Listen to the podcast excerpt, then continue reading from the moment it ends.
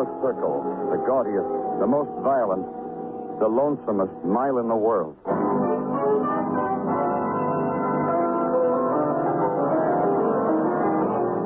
Broadway Is My Beat, with Larry Thor as Detective Danny Clover.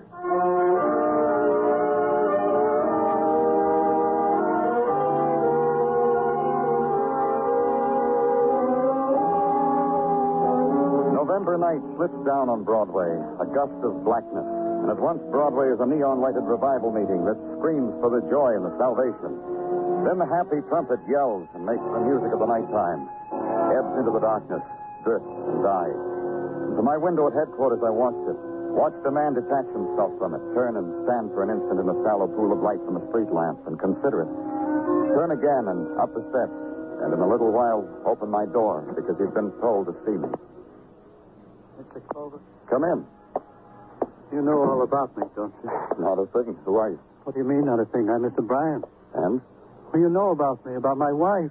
Why, you think I was in here yesterday? Tell you people a bunch of lies? You talked to someone else. I didn't know a thing about you. My wife. She didn't come home. She hasn't come home, Mister Clover. I see. You reported a day ago. Yes, Clara went out the other evening. I, I waited for her. Billy's been waiting. Billy? Three and a half, going on four. The second one, really. Our first child didn't even get born. See, why did you come to see me, Mister Bryant? The man in the other office told me. Please find her. Please find Clara, Mister Clover. She's got to come home, Mister Clover, because the man in the other office said to show you the letter. Here, open it and read it. Hmm? As you see, the man who wrote the letter says he knows where my wife is. He says his name is Shorty Dunne, and he says, come to the Apollo Hotel. What does that mean? And bring money. That's strange. It says come to the Apollo Hotel, but it's written on Mission House stationery. And bring money. That's why I came to the police again. Although I am worried about my wife, I have my head about me. You, the police, you'll find her, Clara. And she'll come home to us then. You fellas are good. Find her. Find her. Find her. Find her. Suddenly, the spill of words stopped flowing from him. It became a moan. It became the whimper of the helpless. Its component parts, defiance and shame.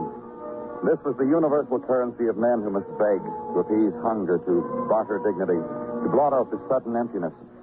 I told him I'd check on it, try to find his wife for him, talk to the man who had written the letter.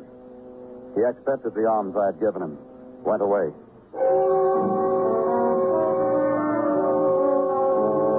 Apollo Hotel stands on a corner of the Bowery and sells men sleep at fifty cents a night.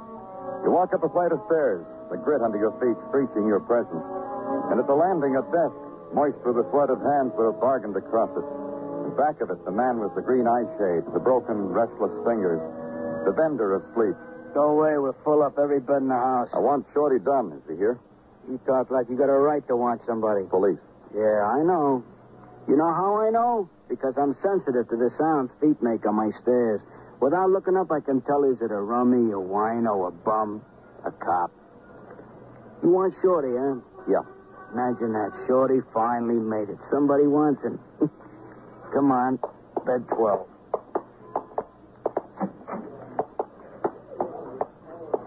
Distressing, ain't a policeman?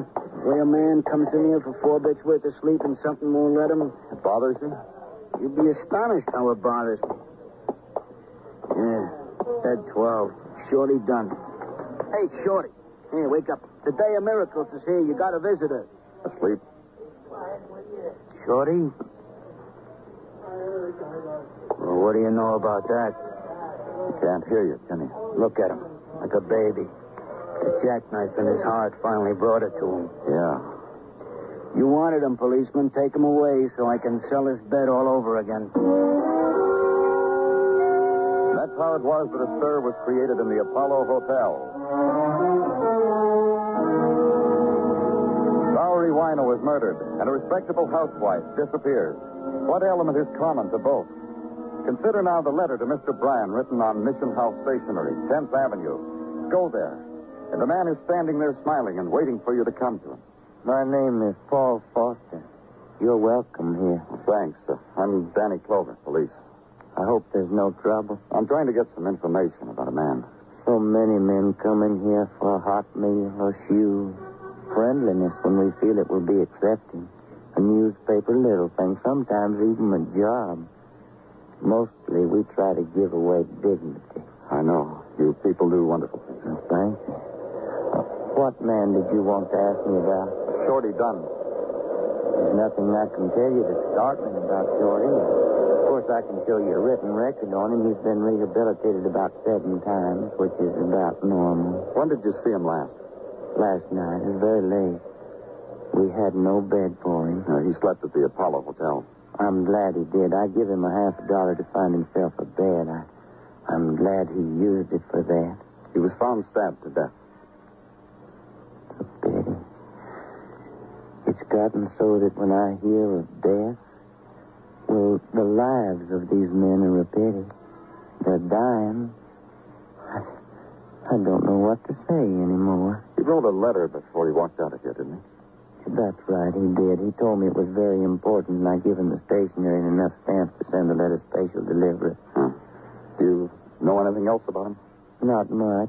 There's a bar down the street, Goldie's, it's called. Shorty swept out and whatever else needed to be done in places like that. You might try that. Stabbed to death. It's a pity. It's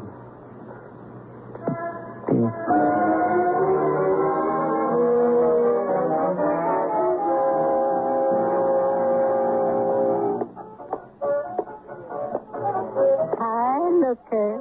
And I speak as a lady who's had lookers look at her before. You're Goldie.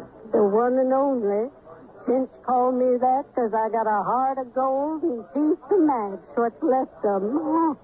See it? Pure gold.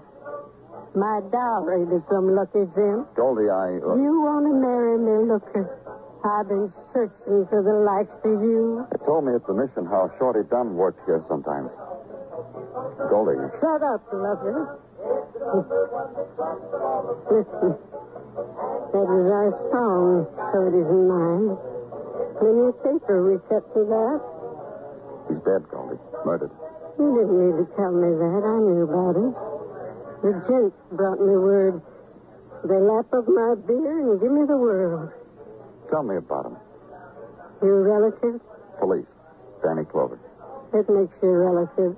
Shorty was an old friend of yours? My fiancé. Many days stood right there at the bar rail, just where you're standing. He proposed to me on bended knees. But you didn't marry him. Shorty, that no good. I take it back. I bite my tongue. There were a lot of nice things about Shorty. Like what? Like the way he'd buy me a little present sometimes from the empties I gave him to sell. He worked for you? You paid him? That wasn't work, relative. For Shorty, it was a labor of love. I had to force my empties on him. That's how he lived. Bought a place to sleep, something to eat. Oh, my Shorty had other sources of income. Like what? Like Joe, the junk man. Shorty sold him things he found in trash cans. You'd be surprised the things people throw away, lover. Where do I find Joe? Over on nine toward the river. Have one on the house, Danny. While Goldie goes in the back room and cries.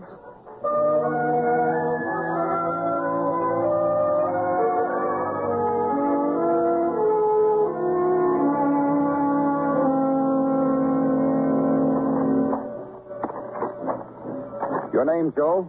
Who are you? You're open pretty late, aren't you, Joe? It's almost eleven o'clock. I make junk at all hours. I stay here and sort it out. Now, who are you? Danny Clover, police. Is that junk? On your feet, Joe. I'm busy. On your feet. Stand up. I want to talk to you. Better. You get your eleven o'clock jollies this way? People got to stand when they talk to you. Want to talk in your backyard or mine? Talk. Did you know Shorty Dunne? Did I know him? I know him. He's been murdered. So? You know anything about it? Look, to me, Shorty was bottles. He brought bottles and I paid him. All it means to me that Shorty is dead, that I'm going to have to find someone just as good with bottles. That's all, huh? What do you want from me? What I got here is junk. And who brings it here is junk. Where did Shorty hang up? A question. He held out his hand on corners. Who knows what corners? He slept in doorways. He slept at the Mission House. He slept in those tenements over there. Over where? Two of them right over there. You'll see them if you stand on your toes and look over the fence. Deserted. Condemned. You know how tenements get? Like people get.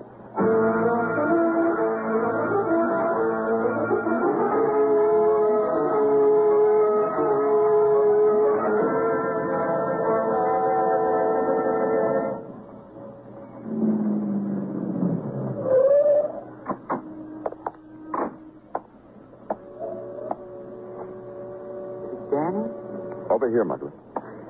If you hadn't answered, I wouldn't have known it was you. A shape, a shadow, something left over. Let's go.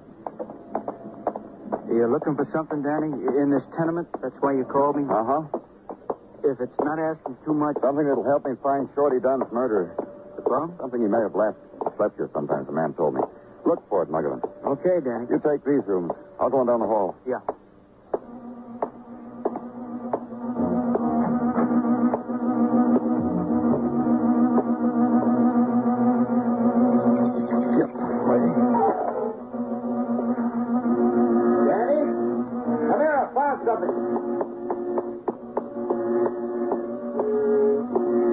Expected, huh, Danny? No. She was strangled. See, the lash shows up the marks on the throat. I'd say she's been here a night, maybe more. Anything else? Yeah, this purse I found laying beside her. Open it. Yeah. Compact, lipstick, tissues, a wallet. No money. A picture of a little boy. Identification card says Missus James Bryan, nineteen forty-six, West one forty-six. Case of accident, notified James Bryan. Danny. Huh? Isn't this the Missus Bryan that was reported missing? The one her husband? Yeah. That one. And she was here all the time. What do you know about that? What do you know?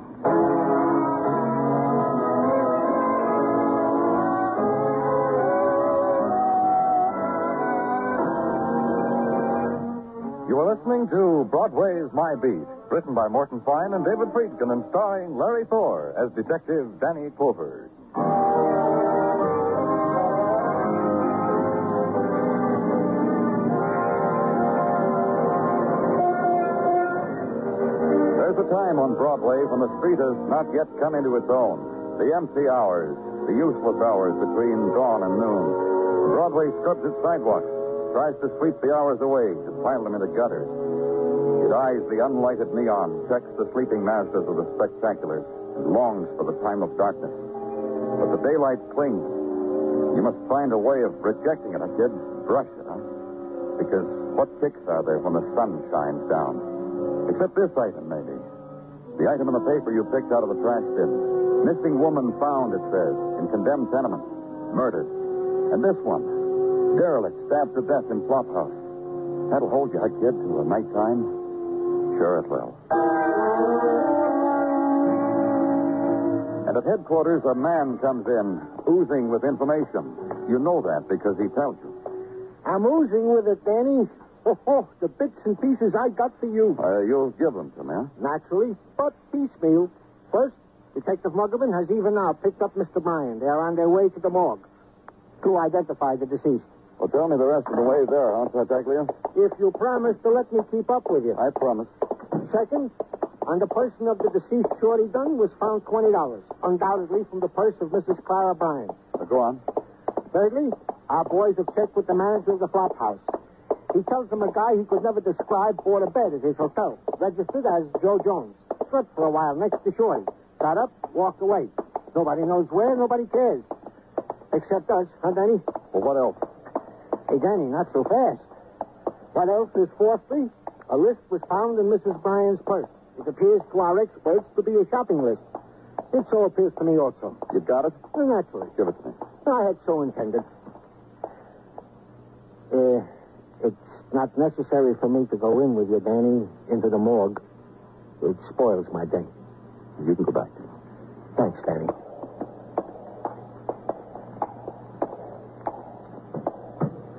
Uh, no. No, I can't. Not to me. Not to Bill. The spectacle of death on a flat lit by a single bulb. The chill wind that built into the morgue rocked the light gently, and they appeared, each in his turn. A policeman, a dead woman, her husband, stark. It needed another quality, not another spectator. I left. Now there was a list. Missus Bryan had intended to visit four places. A ten-cent store on a side street off Upper Broadway. A lending library close by. A place called Mildred's Beauty Shop. And the Doctor Johnson. Whether she had gotten to these places or in what sequence, I didn't know. I had to find out. Yes, sir? Something I can do for you? Uh, my name's Clover, Mister Libby. I'm from the police. Police? That's right.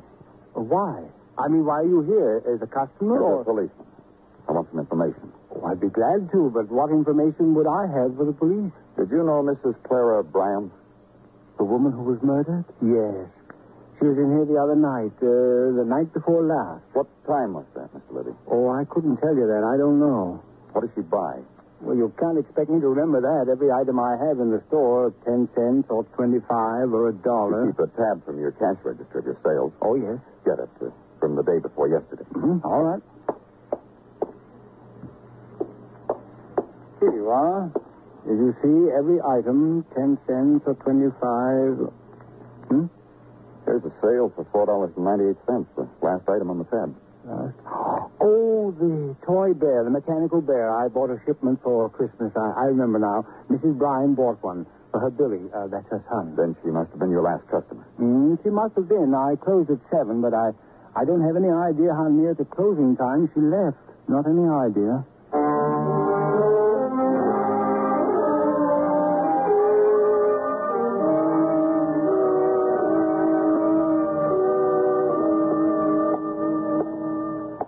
Sir. A book, uh, get well card. You run this place alone? Uh, hold it a bit, huh? Gesundheit. I asked you. Uh, to... uh, uh, I got another one coming out. Gesundheit. Uh, in the nose. Every fall like clockwork. Uh, you'll pardon me when I take my assistant. You uh, asked me something. If you ran this place alone. Uh, that's right. Absolutely right. All alone.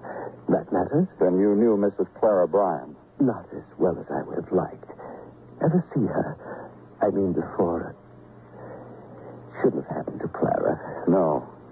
You've got a point there, mister. Yes, sir, you've got a point. Whenever Clara walked in, it filled the day for me.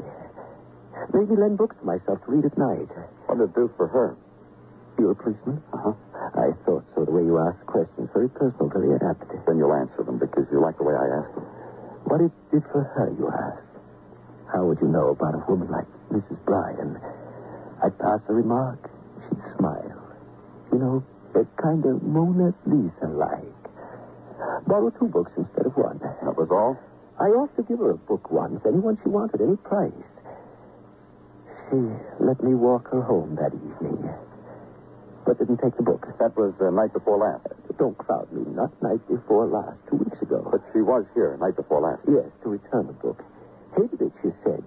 I knocked off a day's rent. She didn't take another book out. Did she have anything with her? A package, mechanical doll? Nothing, just the book and herself. I noticed. Goes on, Missus Bryan, I noticed these things. Every time she walked in here. Mommy!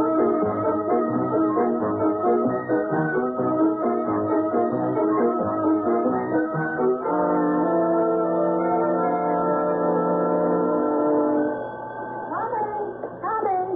Is your wife here? Sit down right over there and have a magazine. Which one's your wife? I'll tell her. I'm from the police. Well, bully for you. Which one's your wife? I want some information from someone named Mildred. From me? What information? About Clara Bryan. Sure, I'll tell you about it.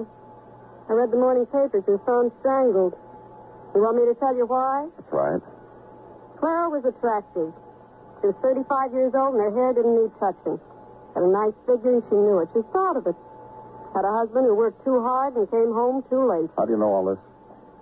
I run a beauty parlor, and it's for women. You want to listen to some of them? Right now, Missus Conley's in there telling her hairdresser why sometimes she's sorry she got a divorce. Did Clara Bryan know any men? You say it so gently. Women don't say it like that at all. Did she know any? She loved her husband. What woman doesn't like a man to look at her? What woman doesn't like to be insulted? But Clara always went to her husband and child. She was in here the night before last, wasn't she? Yeah, she was. How long did she stay? Just a few minutes. Long enough for me to tell her we couldn't take her, and then she wanted to wash and set. Do you remember what time it was? Oh, I came back from dinner about five thirty. A little after that. About a quarter to six. And one more thing. Was, was she carrying anything? I think she had a book with her. That's right, she did. She told me it was a terrible book, waste of time, and she was returning it. Did she have a, a toy with her, a mechanical bear? I, I didn't notice. Maybe she did. Do you want anything else? No?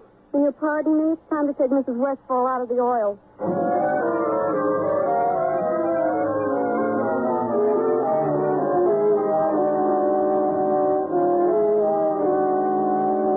I'm certain of it. When Missus Bryan came for her appointment at six, she was only carrying a book. Nothing else. Why did Missus Bryan have to come to you, a chiropractor? Missus Bryan had trouble with her back. She'd been coming to me for some time now, aches in her back, pain. I did what I could.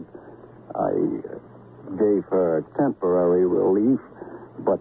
Uh, what are you trying to say?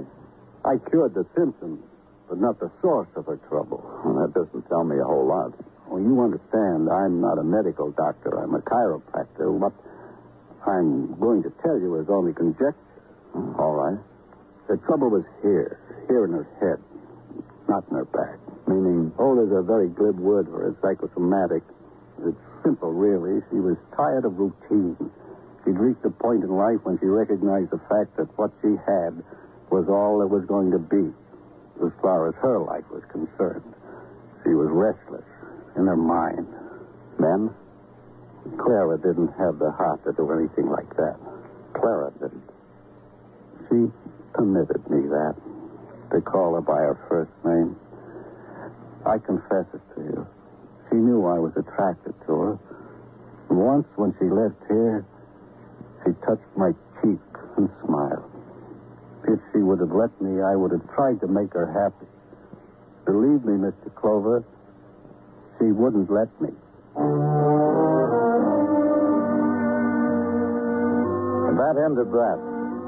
These were the four places Missus Bryan had visited before she died. When she had gone to the beauty shop, she had a book. She left there with it. Had gotten rid of it at the next stop, the lending library. Then the six o'clock appointment with the chiropractor. And the chiropractor was certain she didn't have the mechanical toy with her. And the man at the ten-cent store was certain he'd sold her one.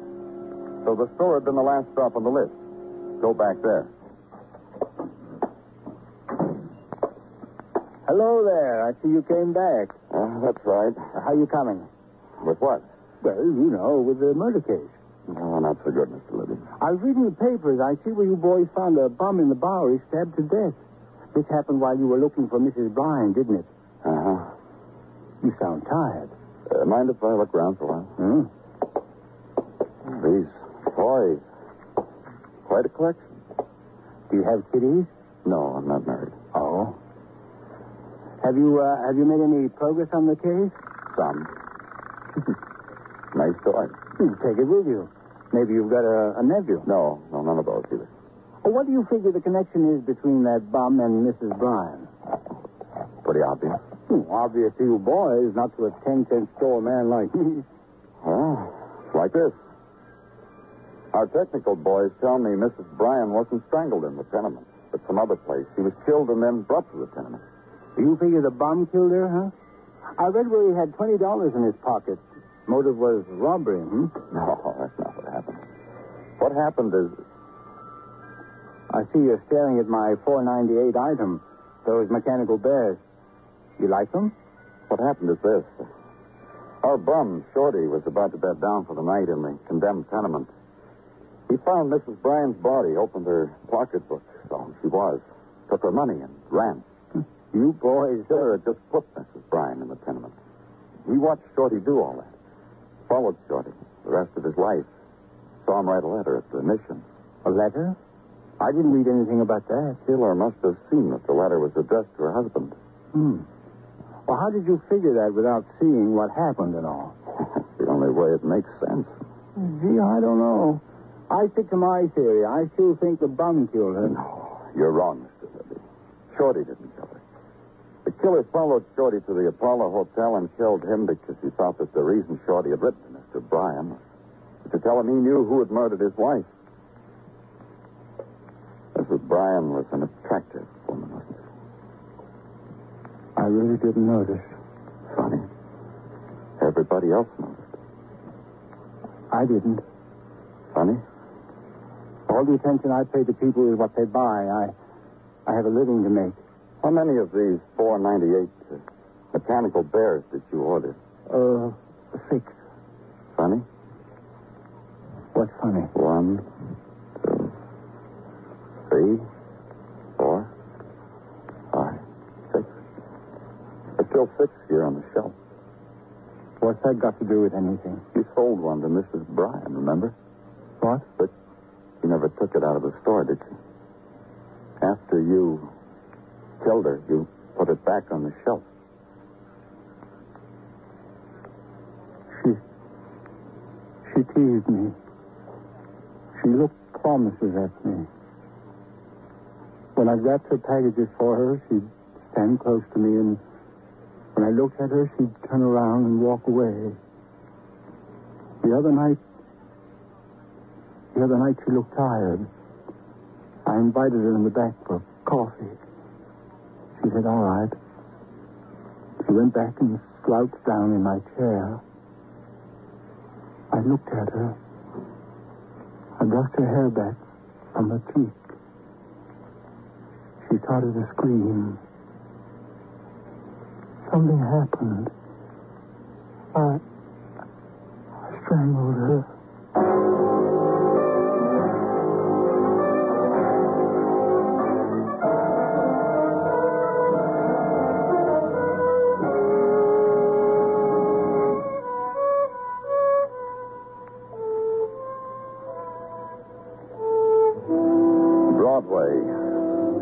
Complete with eight-beat rhythm and spinning neon. Grab yourself a dream and dance a while. Close your eyes. Make believe you've got your arms around something good. Keep them closed. What you're holding is stuff. It's Broadway, the gaudiest, the most violent, the lonesomest mile in the world. Broadway, my beat.